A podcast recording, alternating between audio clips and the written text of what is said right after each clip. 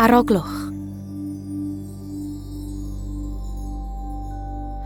Aroglwch sawr meddwol prydd llaeth ac halen fôr, codwasg yr alpau a gwyrddni tanbaid mwsygl. Aroglwch wynt na dwyddau llaroedd a chareg gwlyb, clywch arogl ryfeddol y cyfan oll, llenwch eich ysgyfaint.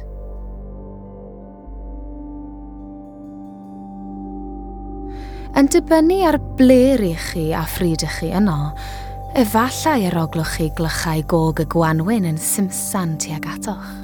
Neu, yn ystod sibrwd y bore, o glau tos dy diwrnod newydd yn llenwi'r cwm o bentref cyfagos. Pob arogl a phersawr yn dirdynnu'r synhwyrau ac yn deffro atgofion sir a melys. Gwn fod hyn yn wirionedd.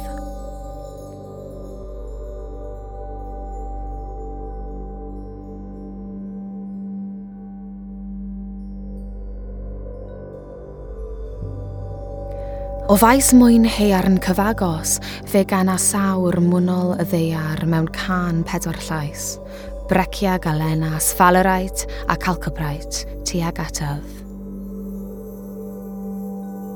Atgof ar oglau'r gorffennol pell. Penredau fy nyfroedd yn aneglir gan amhurdeb diwydiant maen nhw'n gliriach nawr, ac nid wyf yn dal dig yn sgil fy ngwallau, tra'n croesawu brithyll a chrethyll nôl adref i nofio'n rhydd unwaith eto.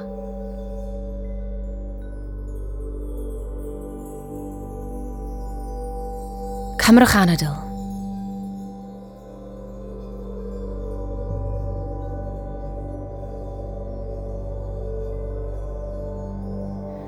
Beth ych chi'n sylwi'n yn eich presenoldeb newydd? Arogl garlleg gwyllt? Gwlyth a reithyn a tharth y môr?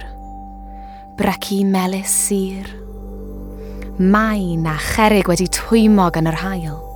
Neu ai persawr hapusrwydd sy'n eich lapio chi heddiw?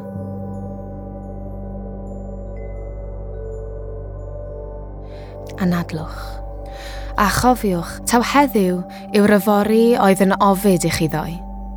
Ac mae popeth yn iawn. Mae popeth yn iawn.